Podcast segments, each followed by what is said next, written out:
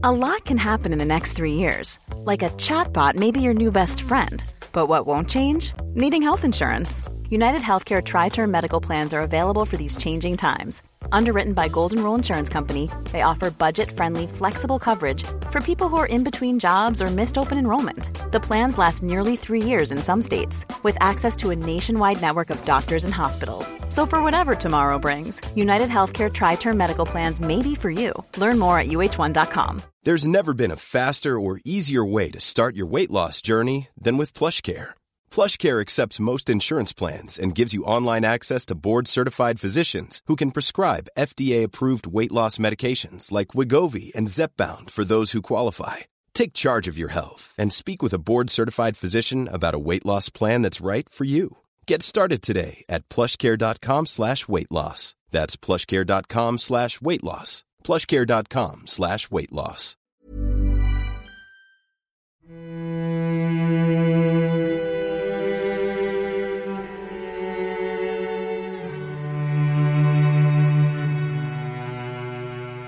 For centuries, the reputation of Queen Catherine Parr, Henry VIII's sixth wife, was, as today's guest has put it, little more than a royal nursemaid to her ailing husband, a pious, plain faced prude who preached Protestantism and was kind to Henry's children. Such a characterization is wildly inaccurate and entirely fails to capture the life of this active, strong willed, and outspoken queen, whose story contains personal peril, clandestine romance, war, political intrigue, and jealous husbands. She was a great patron of the arts and the Reformation, Regent General during Henry VIII's time in France, and the first Queen of England to write and publish her own books, as well as the first Englishwoman to publish a work of prose in the 16th century. Today's podcast will make you think again about this vital and fascinating woman. To rehabilitate Catherine Parr, I'm delighted to be joined by Dr. Susan E. James. Dr. James is the author of two biographies of Catherine Parr Catherine Parr, The Making of a Queen, and Catherine Parr, Henry VIII's Last Love. She's also published on the feminine dynamic in English art and women's voices in Tudor wills, amongst other things. And those are both fascinating subjects I hope we might be able to come back to on the podcast one day. But today our subject is Henry VIII's last queen and her tumultuous, extraordinary, and ultimately tragic life.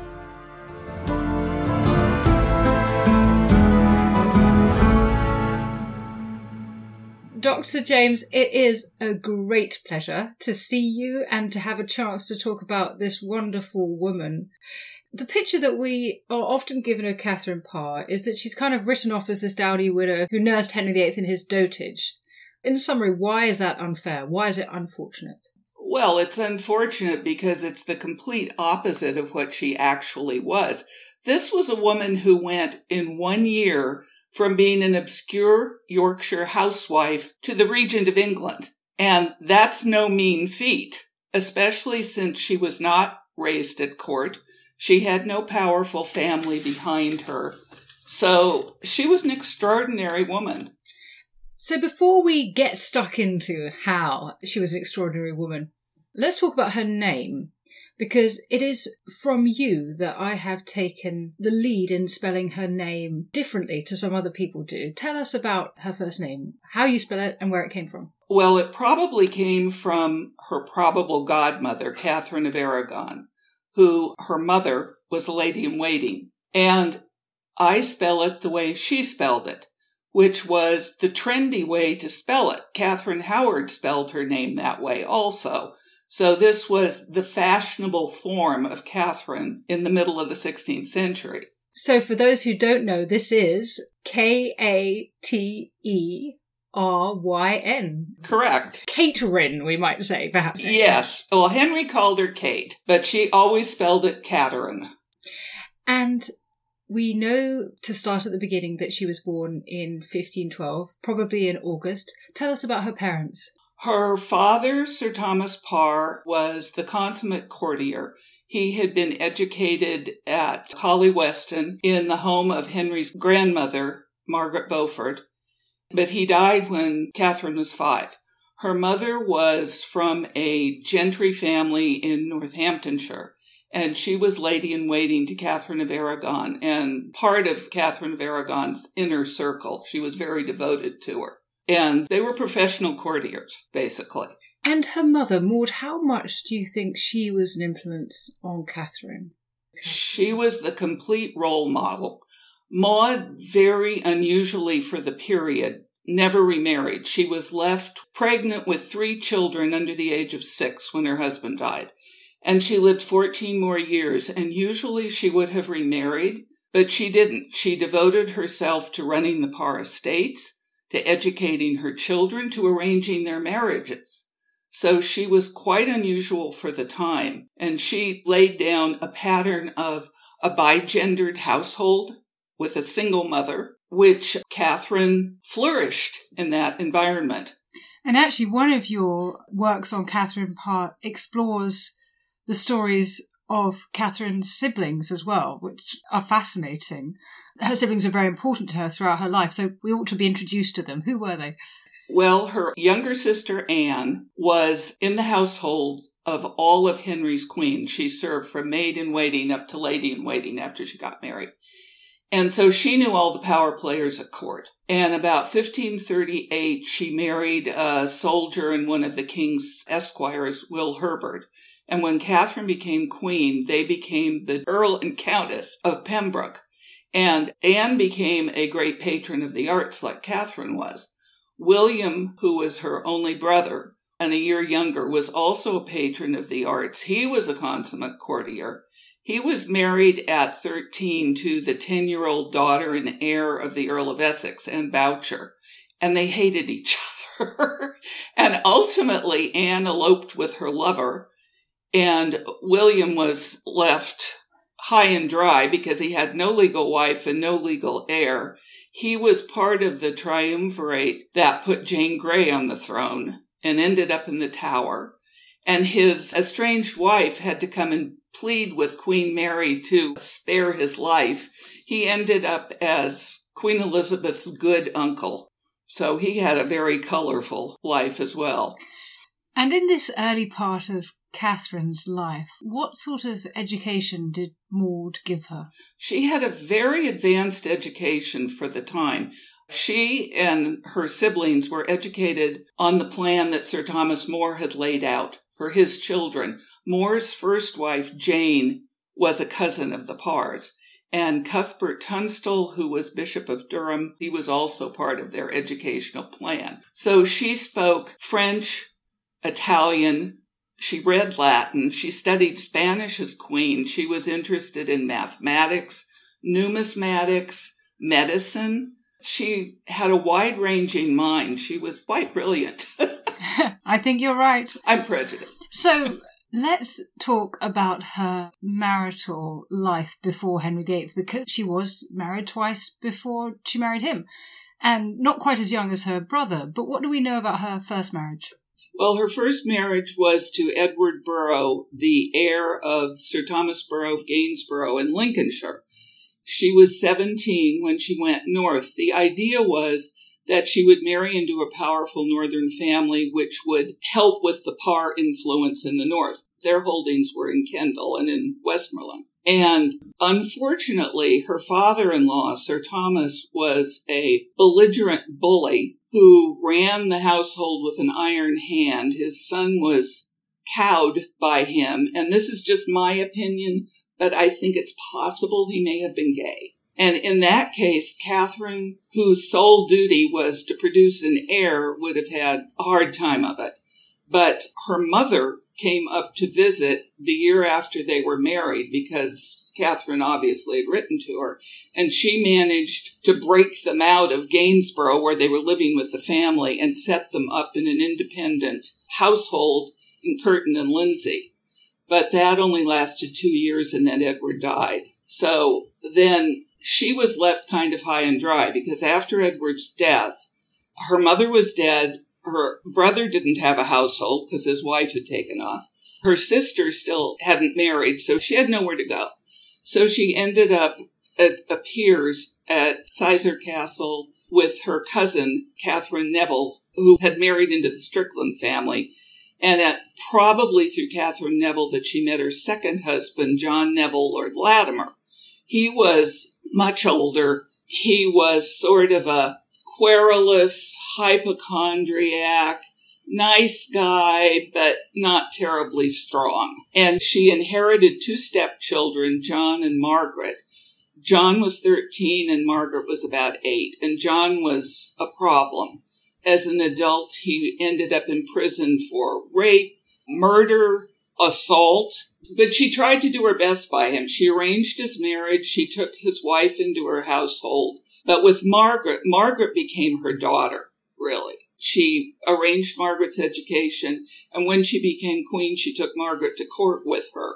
And Margaret became the go between when Princess Elizabeth was in exile between Catherine and Elizabeth. So, our evidence of Catherine's maternal instincts starts in this marriage to John Neville, Lord Latimer. Now, he had been widowed already twice over himself when he married her. As you said, he was much older, twice her age, which I think is interesting in that it tells us a couple of things about the patterns of marriage and also the brevity of early modern marriages.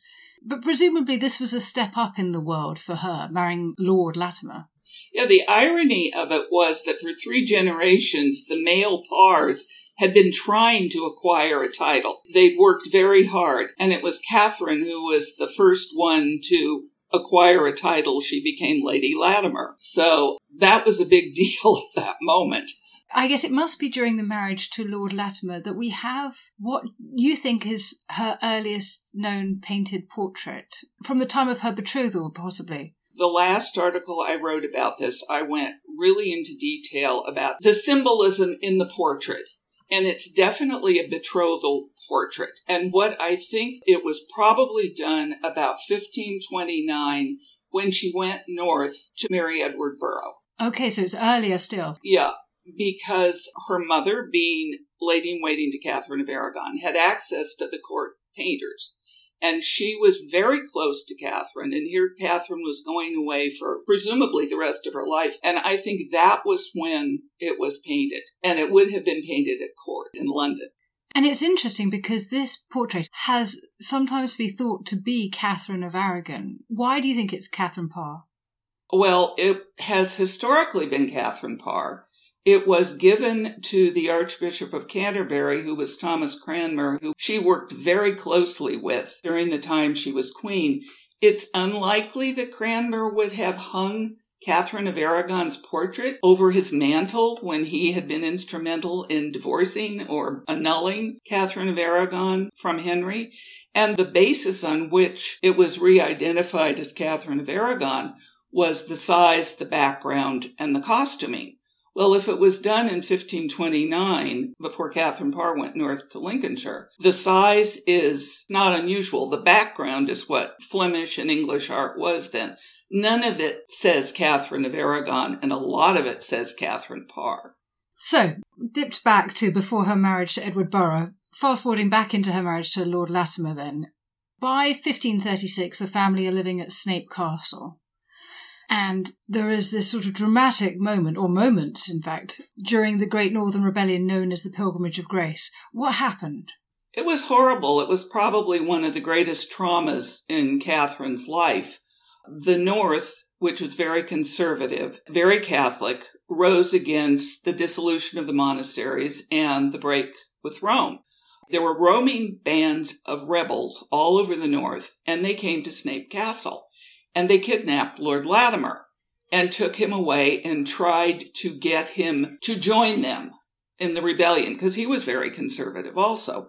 Well, he wasn't too eager to join them, but he didn't want to die, so he was trying to negotiate with them in the name of the king. Well, he was with the rebels, so as far as Henry was concerned, he was a traitor. He managed to escape. He tried to go to London to explain why he wasn't a rebel, and the mob, figuring that he was now betraying their cause, stormed Snape again. They held Catherine and the children hostage for weeks. They ransacked the castle. Heaven knows what happened during those weeks, but the events were so traumatic that when The rebellion was finally put down. I'm sure it was Catherine who insisted that they go south where her family was, and she never went to the north again. It must have been just horrific. Yes, one can totally understand that she wanted to go south after that.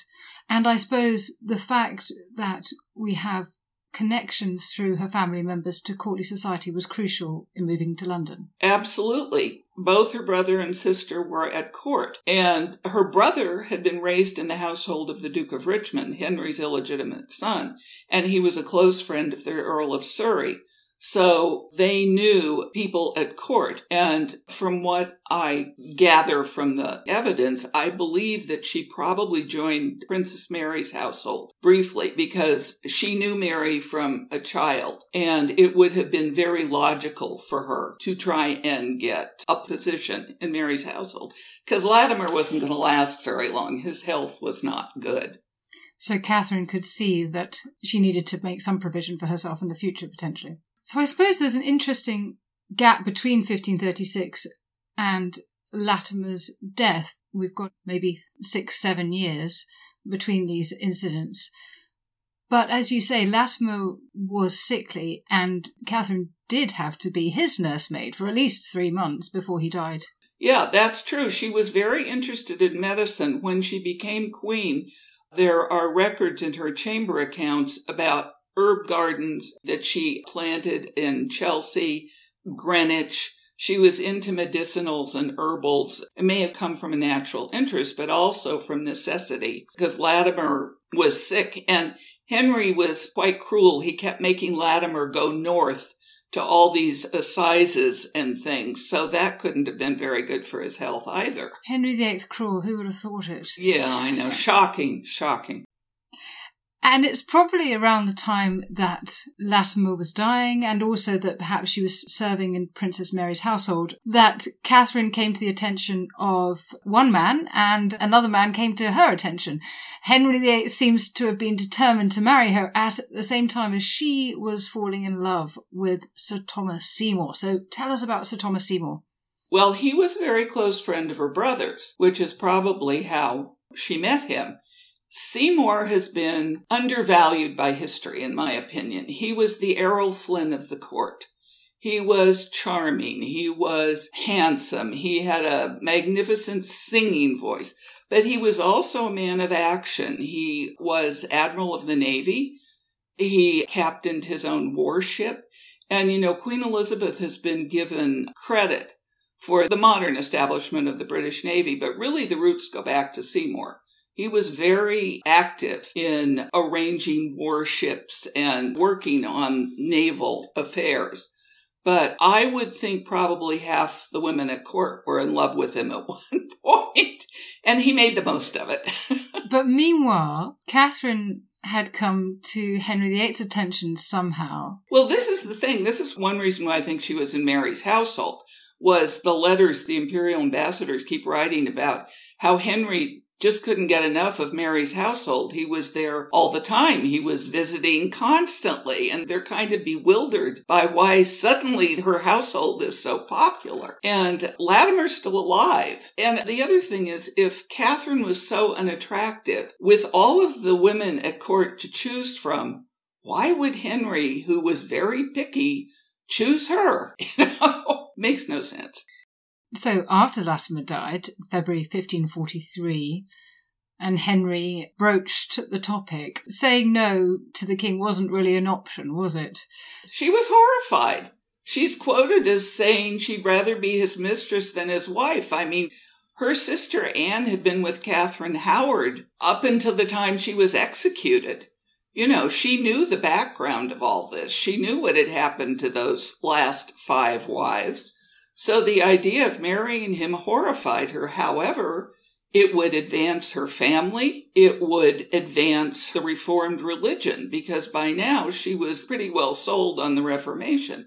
So great pressure was brought to bear, and there was really no place for her to go. She had to do it. So she did. So she did, and their couple were married in the Queen's Closet at Hampton Court on the 12th of July, 1543. Very small wedding, as most of Henry's were. And we have a portrait of her, probably from around this time, at the National Portrait Gallery. Now, this was previously thought to be Lady Jane Grey, but you identified it as Catherine Parr, and it's your work that made the National Portrait Gallery relabel the portrait. So tell us about it. Reluctantly. I think I'm persona non grata at the National Portrait Gallery. No, again, it was a portrait that was historically identified as Catherine Parr, that was owned by her cousin Maud's family. Maud had been her lady in waiting, so it was a gift to her. The things that make it Catherine Parr are the crown brooch that she's wearing, which was probably a wedding gift from Henry, and the cameo girdle that she's wearing, which are on her jewel list. The brooch is only on her jewel list and none of the other queens. And it's interesting because it is the first full length panel portrait of an English woman that had been commissioned. Catherine Parr was a lot of firsts, and this was one of them. It's a cracking portrait. it is. I mean, she is very attractive in it. She's wearing sort of the most fashionable clothes you could imagine, and she has this tiny little waist. She was a fashionista at court. She was very into fashion. If you look at her chamber accounts, the fabric she ordered, the different styles she ordered, all of her portraits have different stylings on the gowns. She was into jewels. She loved diamonds. Diamonds were big. Crimson was her favorite color. She was a lead in the fashion of the court. And you've also been doing some research recently on miniatures, haven't you, and how they influence the politics of the Tudor court. Do they have anything to tell us about Catherine Parr? Oh, a lot. Catherine of Aragon was the first one to use miniatures as a political tool. She had miniatures of herself and Henry passed out to her ladies in waiting and her supporters. At the same time, Anne Boleyn was having her miniatures done and passed out at court. And when Henry died, Catherine Parr assumed she would be made regent, which she was not.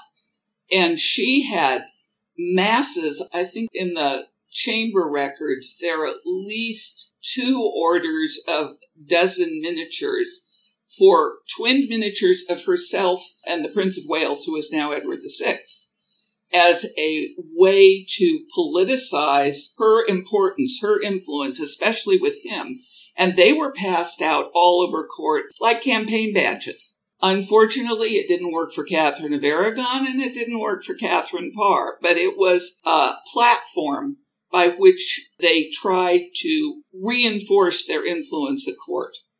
Portraiture was really big for Catherine Parr as a statement of status and authority. Do any of those miniatures survive, or do we only know about them through textual references? The one that survives is at Sudeley Castle, painted by Margaret Holtzweather. It was painted the year she was regent, and it's very interesting because it's actually a double portrait. It's of her, but she's wearing a brooch that has an H for Henry and a little enamel portrait of the king under the H. So by presenting her worn jewelry, referencing the king, she's again stating her authority as queen.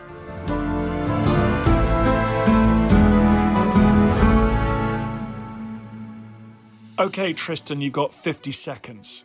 Go. Right, so Dan's given me a few seconds to sell the Ancients podcast. What is the Ancients, I hear you say? Well, it's like Dan's show, except just ancient history. We've got the groundbreaking new archaeological discoveries. This seems to be the oldest known dated depiction of the animal world, as far as we can tell, anywhere in the world. We've got the big names. It's one of those great things, Pompeii. It's kind of forever rising from the dead and from destruction. We've got the big topics. The man destroys seven legions in a day. No one in history has done that. Subscribe to the Ancients from History Hit, wherever you get your podcast from. Oh, and Russell Crowe, if you're listening, we would love to have you on the Ancients. Spread the word, people. Spread the word.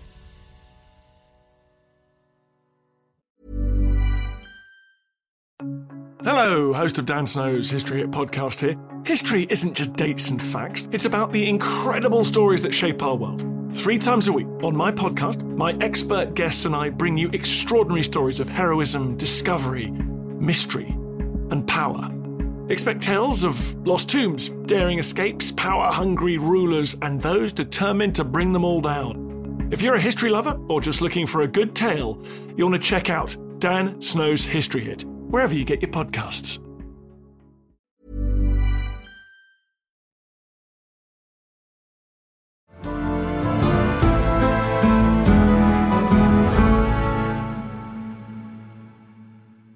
I want to go back to what you were saying also about two things accounts and mothering. But first of all, accounts, you've used a lot of sort of records of her expenses to learn about her character. You mentioned Crimson. What else can the accounts tell us? Well, the accounts are like diaries. They're absolutely fascinating. For one thing, they tell us that she had a pet spaniel named Rig that she adored, and she kept his collar, his red velvet collar, in her jewel case till she died. She had a parrot. She was very conscious of hygiene. She had a lead bathtub. She took milk baths. She had breath mints in a little box she carried with her. She had scented oils. She loved shoes. She ordered an enormous amount of shoes. They tell us so much personal little details like that. And they tell us about Henry because apparently Henry had a very sensitive sense of smell. And the morning after the wedding night, there are orders to go out for sweet herbs, sweet smelling branches, all of this stuff to make the chamber pleasant to smell. So that was interesting. Yes, that must have been trying for Henry when that ulcer was quite so whiffy. Yeah, well, there was a kitchen under the bedroom. And of course, he had all the suppurating sores on his legs and all this. So, not pleasant.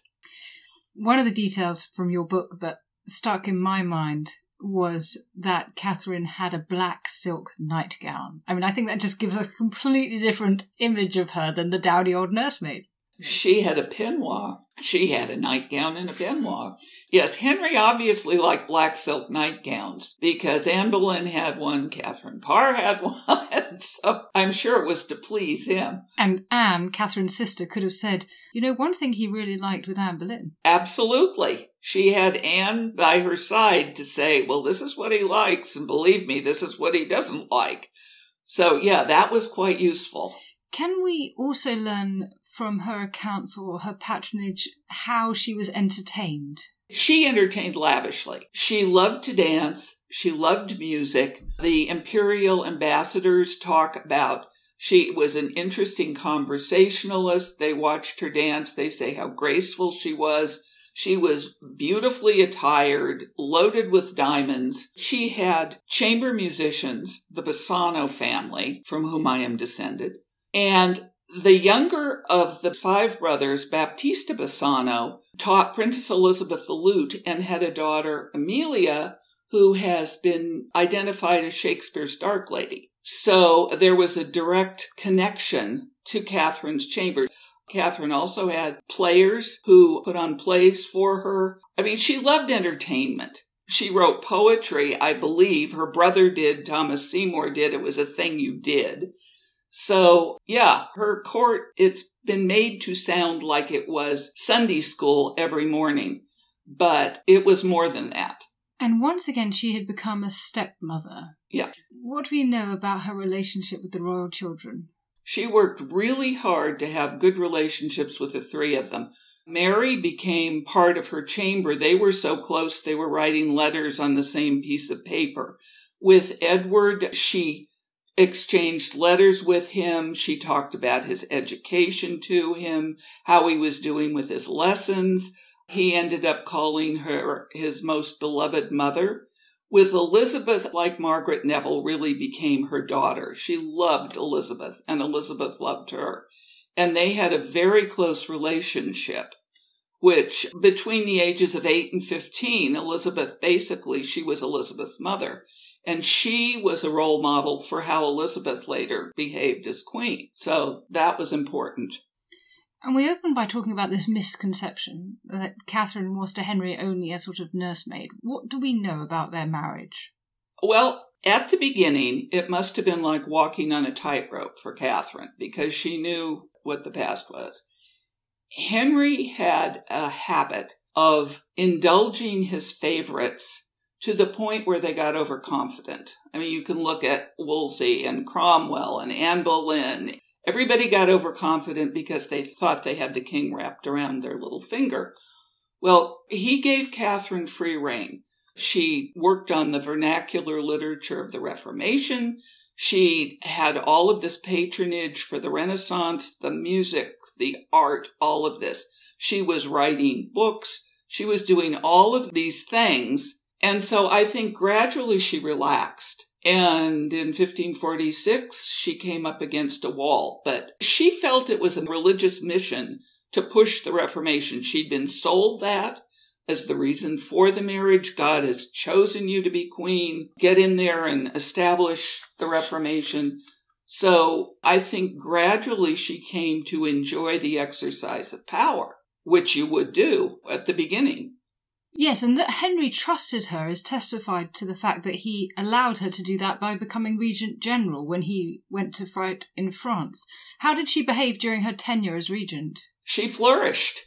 She was dealing with supplying troops and munitions, mutinous gypsies, pacifying Frenchmen living in England who were all upset. She was here, there, and everywhere. And she also was made guardian of Henry's three children during that time. And importantly, she was the one that pressured him into putting Mary and Elizabeth back into the line of succession. So that had major consequences. Yes, so they went back into the line of succession in 1544. And actually, the other thing to ask about the nature of their marriage, which, you know, we can only speculate about really, but this is Catherine's third marriage. You suggested that maybe her first husband was not interested in women, but it is unusual in the Tudor period that she's got to this stage, all these years of marriage, 10 years or so of marriage to Latimer, in the end, three plus years to Henry, and she doesn't become pregnant until her fourth marriage. We don't know. She may have become pregnant when she was married to Latimer and didn't have surviving children. There's no record of it. Henry seemed to think that she would be able to produce a child. So it is possible that she had been pregnant in the past. But of course, that could have been cockeyed optimism on Henry's part. But obviously, she was able to get pregnant because she did eventually. So it may just be that she had very bad luck with her three husbands. Yes, absolutely. And it's a good corrective. Of course, she may well have had miscarriages. She may well have had children who died, and we just don't know. You mentioned that she was interested in the Reformation. I mean, one word that we use for this period, for those who are kind of proto Protestants, are evangelicals. Has she become an evangelical thoroughly by this point, do you think? Absolutely. She was probably the leading evangelical at court while she was queen. And as I mentioned, she and Cranmer were involved in creating this body of vernacular literature to support the Reformation. She was not only writing, she was a patron of a project to translate Erasmus's paraphrases on the New Testament into English. And this was a massive project. She talked Mary into translating one of the books of the New Testament. She translated one. She not only funded it, she chose the translator, she oversaw it. And after it was done, which was the reign of Edward VI, the next reign, it was ordered to be put in all the churches in England. So that was a big deal. I mean, that's huge. She herself translated one of the chapters, and Mary translated one of the chapters. Yeah, and Mary condemned it. Then, when Mary became queen, it became far too radical. So it was condemned. How uh, interesting. And this is an indication of her publishing career, really, her writing career. Tell us about what she wrote and published. Well, in 1544, her chaplain, George Day, who was Bishop of Chichester, encouraged her to translate the Psalms or prayers from Latin into English, which she did, but it was published anonymously. Then the next year, she wrote Prayers or Meditations, which was an English transcription of Thomas à Kempis' The Imitation of Christ. And she added five prayers to the end of it, which came from different sources, but she had tweaked them. And she was so proud of the Psalms or Prayers, the first book, that she had a portrait painted holding the book, which is an interesting piece of work.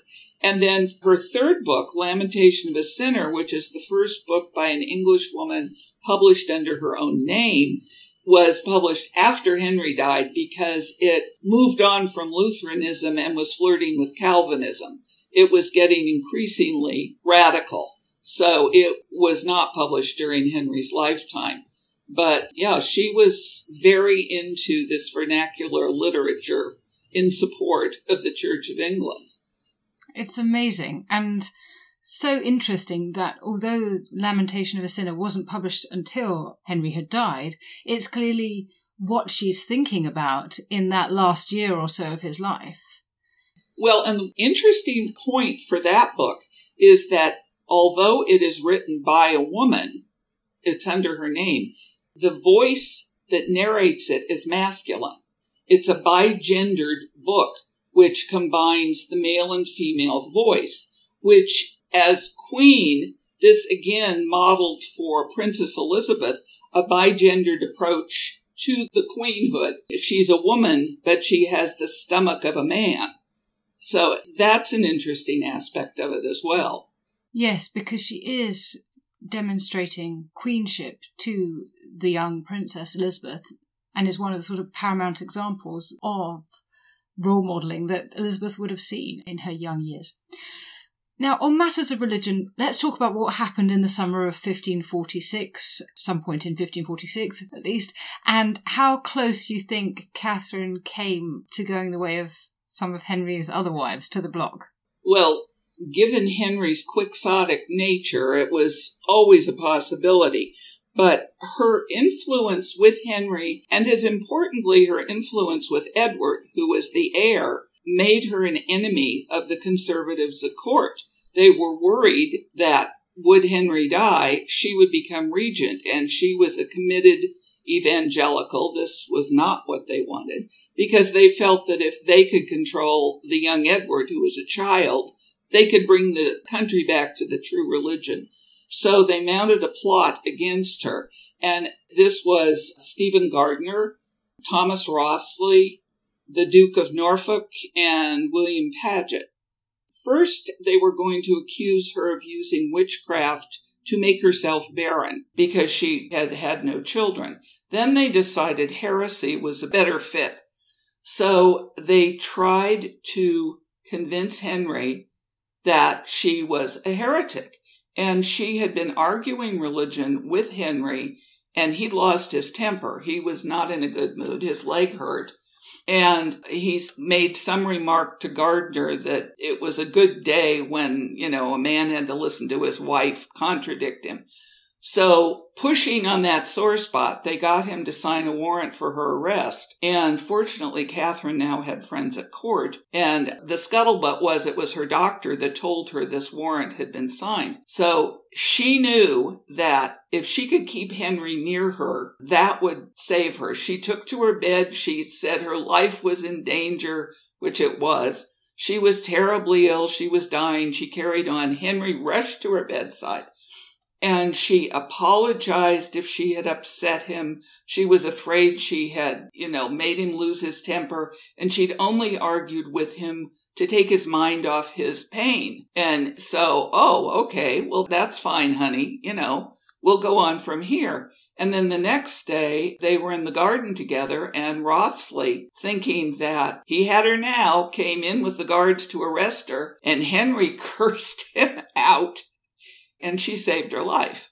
basically. And she did the thing that no other one of Henry's queens who was in that position was able to do was that she saw Henry. Yes. Anne Boleyn, Catherine Howard, they just didn't get to see Henry at that time and put their case, but Catherine Parr did. Yes. Well, she had all of those precedents to learn from. That's what saved her.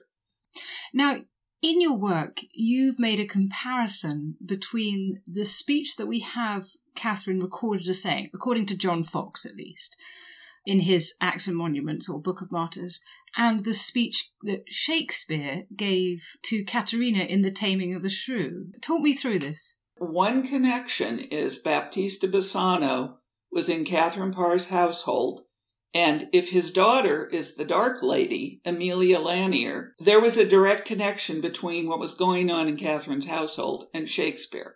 But also, it was in John Foxe's book. And if you read the submission speech that Catherine supposedly made to Henry during this period, and the speech that Katharina makes to Petruchio, always remembering Katharina's father's name, Baptista, in the play. They're very similar. The ideas that a woman is so simple and she must lay her hand under her husband's foot, all of this is very similar. Shakespeare's is the better speech but you can see that there might be a connection between the two. And the heroine is Katharina. Yes, intriguing, really intriguing.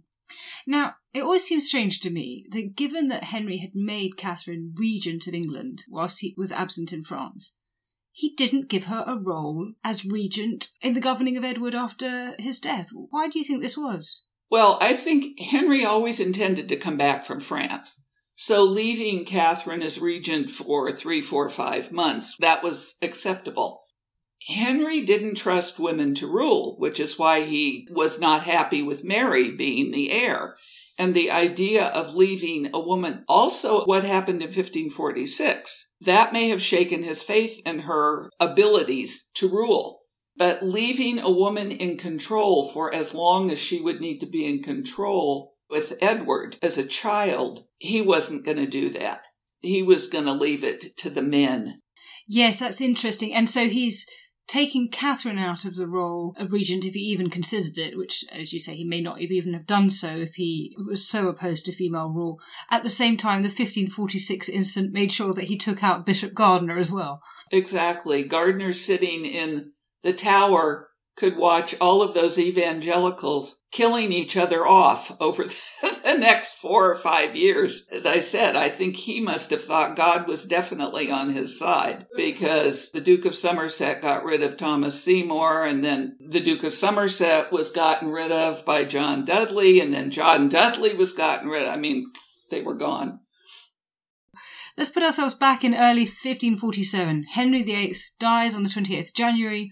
And then within a few months, how many months is a point for debate perhaps, but Catherine, for once in her whole pragmatic life, appears to act completely recklessly, marrying Sir Thomas Seymour without the knowledge of the King Edward, without the knowledge of the council, with unseemly haste. What do you make of it?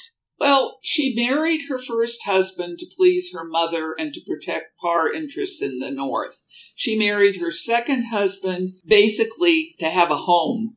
And she married Henry because she had no choice. So here is a man she's loved for five years, banging on her chamber door Henry, thank God, is gone. I mean, was it wise? No. Was it human? Yes. You know, the relief of having Henry gone must have been overwhelming. And I think she was reckless. Yes. But I think it's understandable. Now, we have Catherine and Seymour living together as man and wife. And Catherine has continued her mothering role of the Princess Elizabeth, not known as Princess, of course, at this time, the Lady Elizabeth. Yeah. And there is, of course, this great scandal. How complicit do you think Catherine was in Seymour's harassment of the teenage Princess Elizabeth? I don't really see it as harassment in a way. I mean, Catherine loved Elizabeth. She would not have done anything that would have endangered her, knowing what had happened to her mother, knowing all of the ins and outs by now of what was going on in court all of the instances that are recorded about them tickling Elizabeth to wake her up and cutting up her mourning clothes and all of this, I think a lot of this came from just the giddy relief of Henry being gone. This was the most freedom Elizabeth had ever had.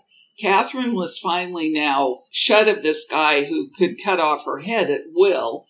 And I think Catherine was trying to make it into a normal family life. Thomas Seymour obviously wanted all of the heirs to the throne to love him and adore him. But he loved Catherine. And all of the instances that talk about his relationship and the fact that Catherine considered marrying him when Latimer was dying, I don't know whether he at that moment was considering, well, gee, if Catherine dies, maybe I'll marry Elizabeth. But again, it was reckless. It was overboard. And Anne Stanhope and a lot of people at court were trying to dig up as much dirt as they could because of this civil war going on. But Seymour, he was arrogant. I don't really think he was trying to groom Elizabeth. That's my opinion from reading the testimony. One very interesting detail you mentioned there was that the dress that Seymour cut, that Elizabeth was wearing and Catherine was holding her, was a mourning dress. Now, I've never come across that detail before, and it does rather change the perspective. Yeah, it was, you know, happy days are here again. Let us not have mourning in our household. Let us only have joy. It was a symbolic thing because Elizabeth would have been wearing mourning for her father. Interesting. Okay. The plot thickens. Now, if we go forward in time, we get to 1548. And finally, at 36 years old, for the first time that we know of in her fourth marriage, Catherine became pregnant.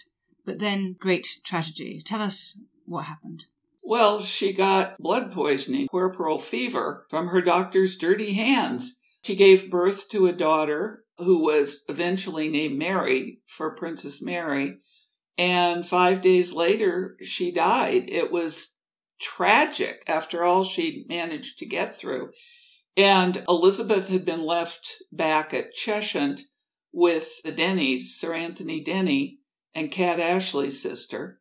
And Lady Jane Grey had gone down to Sudeley with Catherine, so she kind of was her in loco parentis for Jane Grey at that moment. Jane was 11.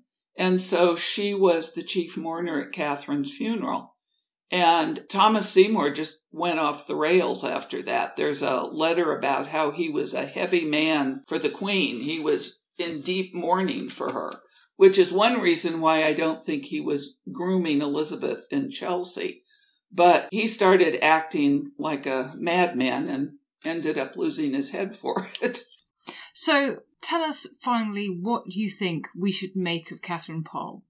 She was an extraordinary woman who was seminal in the line of succession for Mary and Elizabeth. Trinity College, Cambridge owes its foundation to her. She was arguably the first activist queen of the Reformation. She was certainly one of the most important people in the English Renaissance she patronized Thomas Tallis, the composer, masses of artists. She had three women miniaturists in her household. She wrote literature. She patronized writers. She was just a remarkable woman who has been terribly undervalued by history. And now they've got a new movie they're doing called Firebrand with Michelle Williams, about Catherine Parr. So we've gone from Joely Richardson to Michelle Williams. We're moving up. Hallelujah. Well, I look forward to seeing that film. That would be great fun. Maybe we'll have to get together and talk about it. That would be lovely.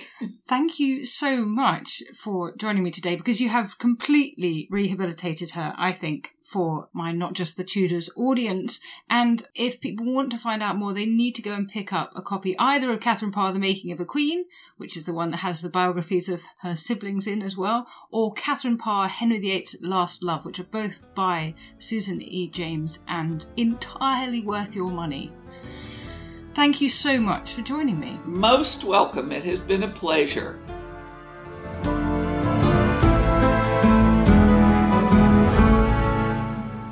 Thank you so much for listening to Not Just the Tudors from History Hit. Take a moment, if you would, to rate the podcast wherever you listen to it, including on Spotify. It really helps new listeners find the show, and we want to spread the Tudor and not just the Tudor love. History is full of extraordinary people the Tudors being just a handful. In my latest film on History Hit, we meet Bess of Hardwick and go inside the incredible house that she built, a house that defines the elegance and grandeur of the Elizabethan age, a house fit for a woman who climbed to the top of the Tudor social ladder. To find out more about the life of Bess and many more fascinating figures from the past, sign up via the link in the description with the code TUDORS for an exclusive discount.